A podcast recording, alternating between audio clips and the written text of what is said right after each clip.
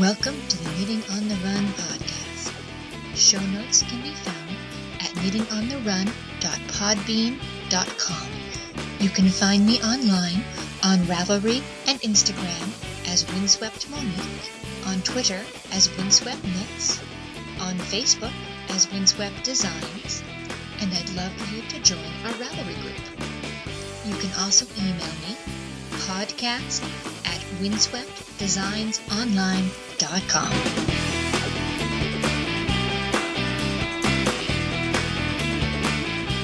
Hello and welcome to episode 21 of the Knitting on the Run podcast. Today is September 7th, 2017.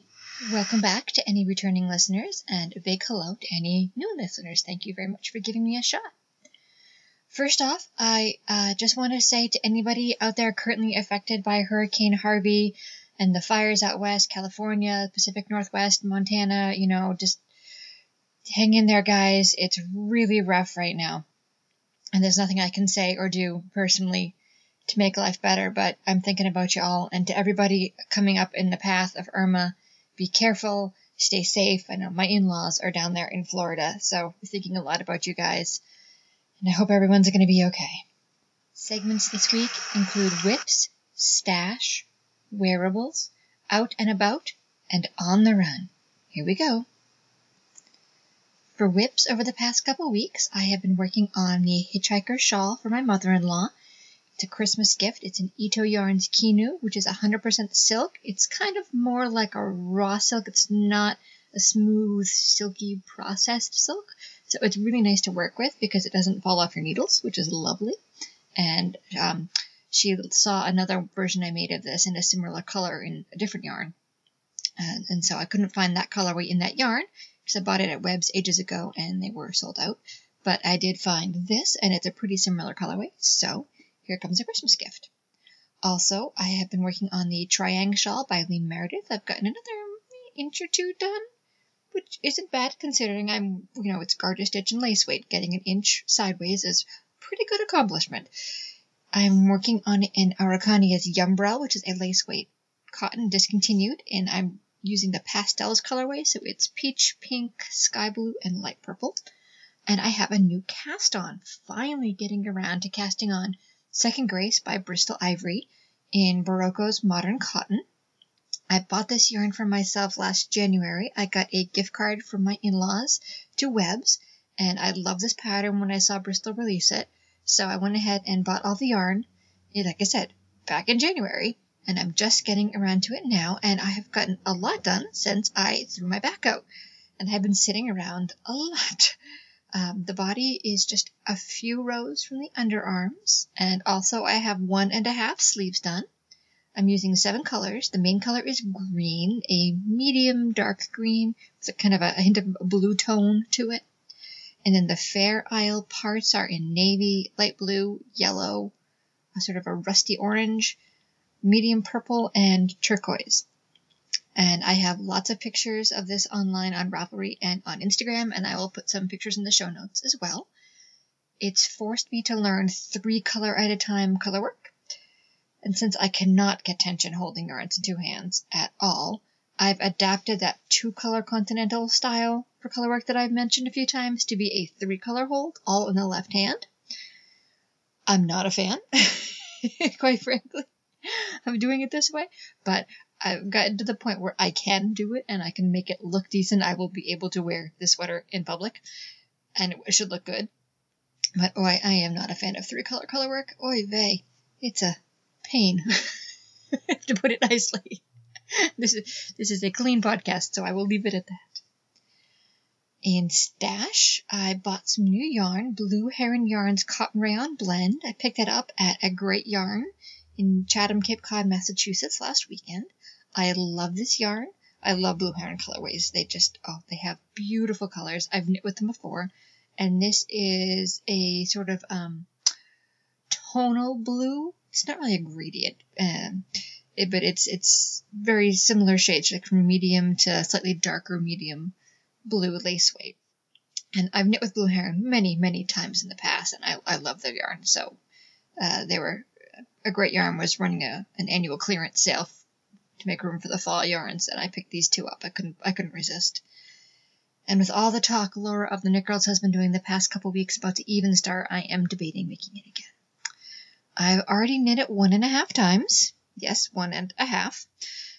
That is, I finished one. I finished a full version of the Evenstar in I think it was sport weight ages, years, years, years ago. And basically, that's just a gigantic blanket because it's huge. It's gorgeous, but it's huge. And I also made a skirt out of it. I did a provisional cast on and then knit down from I think the second chart, maybe the end of the first chart to the end and did the attached edging. And I haven't gone back yet to pick up from the provisional cast on and then knit sort of a tank top dress out of it. I, I my my plan is to eventually you know put this over um, a sheath dress or hopefully maybe a sheath dress with like crinoline or something to make the, the skirt poof a little bit because it is you know that gorgeous pattern. Someday I will get around to doing that. It's on the to-do list. You know, someday I will finish that for Stash Dash and I'll get a billion yards. I'll crush my previous year's totals someday. Um, but I do, I love this pattern, so I'm, I'm really tempted to make the Evenstar again with everyone chatting about it online. I love that pattern. If you haven't looked at it, you need to. It's, it's just beautiful.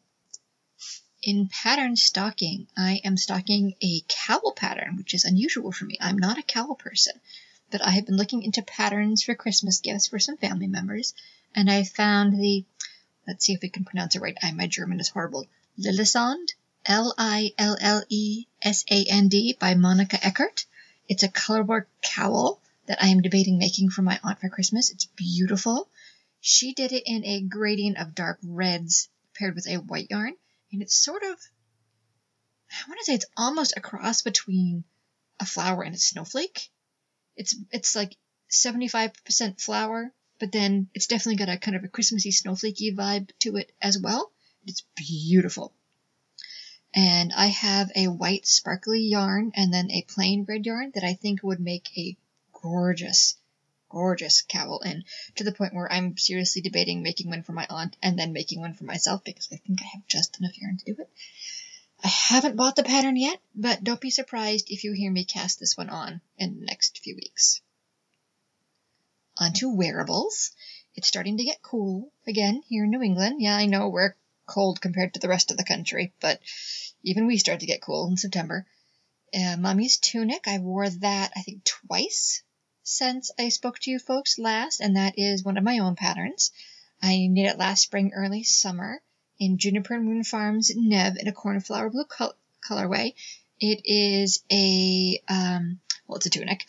It's an uh, a line there's an empire waist. Uh, it's a pattern of my own, and it's kind of an unusual construction. You first knit a cable band, which sits just under your bust, and then you pick up and knit the top, the you know the shoulders and the neckline, what have you, the bust area, and then the other side of the cable band, you pick up and knit the skirt of the tunic, for lack of a better word.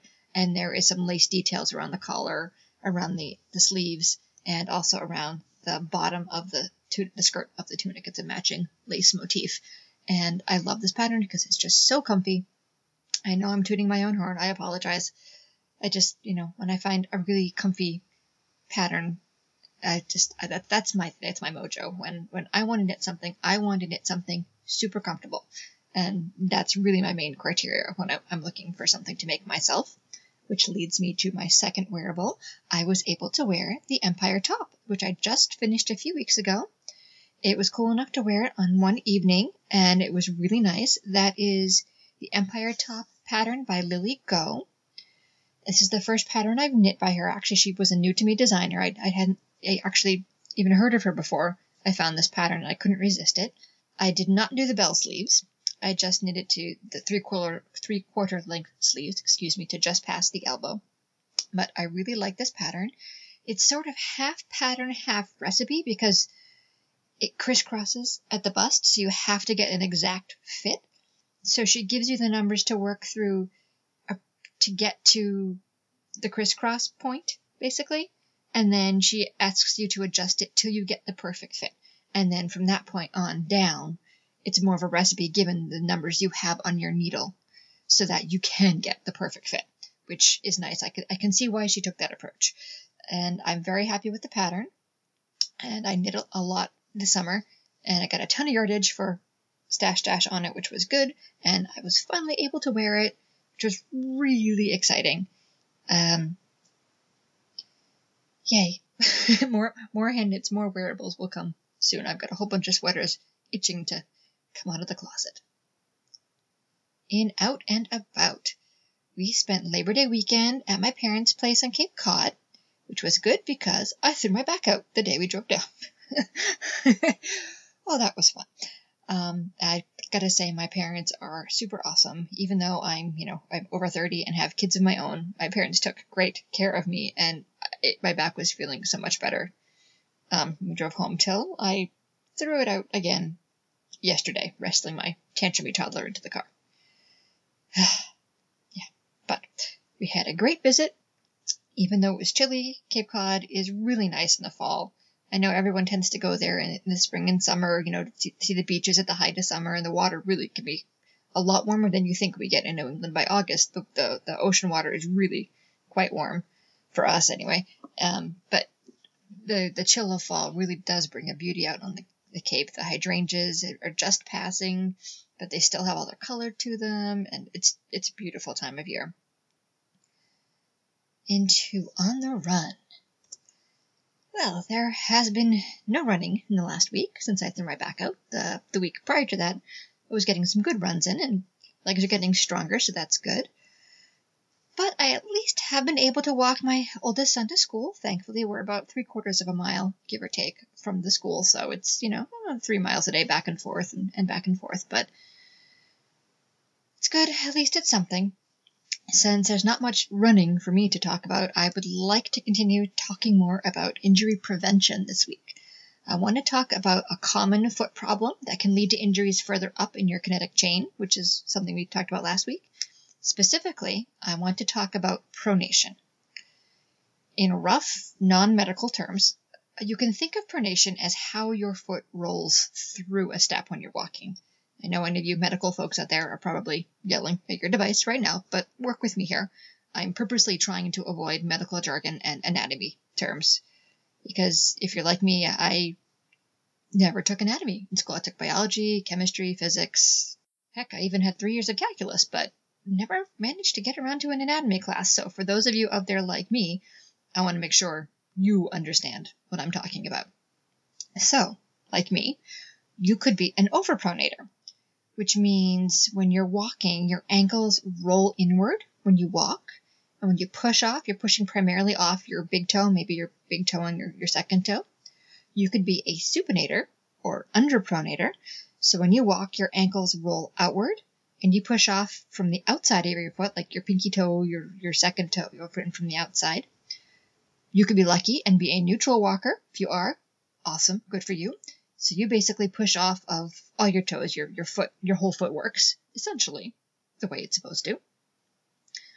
There's really no good way to determine yourself if you are a overpronator, a supinator, or a neutral walker, because once you start thinking about it, your gait will change. So if you have knee and hip problems in particular, I would really highly suggest you go to a running store, even if you're not a runner, because you can determine you know if you if you overpronate to a severe degree you can get really nasty knee issues. I talked about this from experience. And once you know that you can correct your gait get either running shoes that correct your overpronation or get inserts for your flats and stuff that will help you and suddenly your knees just won't hurt as much. Same thing you know they could be affecting your hips your knees anywhere further up your kinetic chain. It is really helpful to know these things about your own feet any running store worth their salt will have people who know how to determine your gait type. If you're at a running store and there's nobody there that can, run. That is not a good running store. People who work at a running store are there to fit you in a type of shoe that will help you run better. Obviously, they want to make a sale, but a part of their job of any good running store is to make sure that you are in the right type of shoe for your body. So these people have usually been trained to some degree or other. We'll leave that aside. But they know how to recognize an overpronator and a supinator. And they can direct you from there. And once you know that, you can take steps yourself. Like I said, You can, for your running and walking and, and everyday shoes, you can, you know, sneakers, maybe not everyday shoes, but, you know, casual shoes, you can get shoes that correct your overpronation or your supination.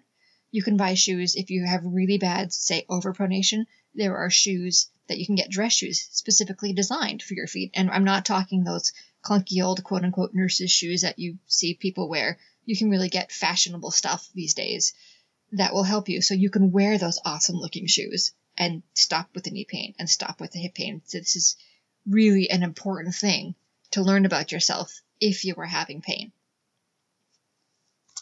So, the takeaway message from today's On the Run is like last week, kinetic chain.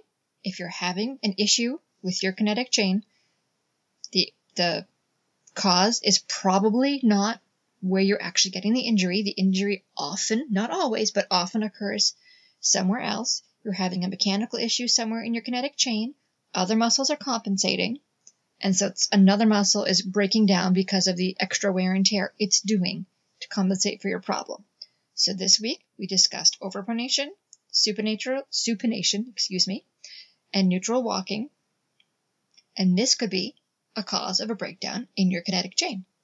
And next week we will hopefully be talking about some more things you can learn about yourself and some more injury prevention since I am sidelined again, I am rather thoroughly invested in injury prevention at this point, as you can well imagine. Well, that brings us to the end of the show. I'm going to leave it a little bit short this week because my back is killing me and I really want to go lie down for a few minutes while my son is still asleep.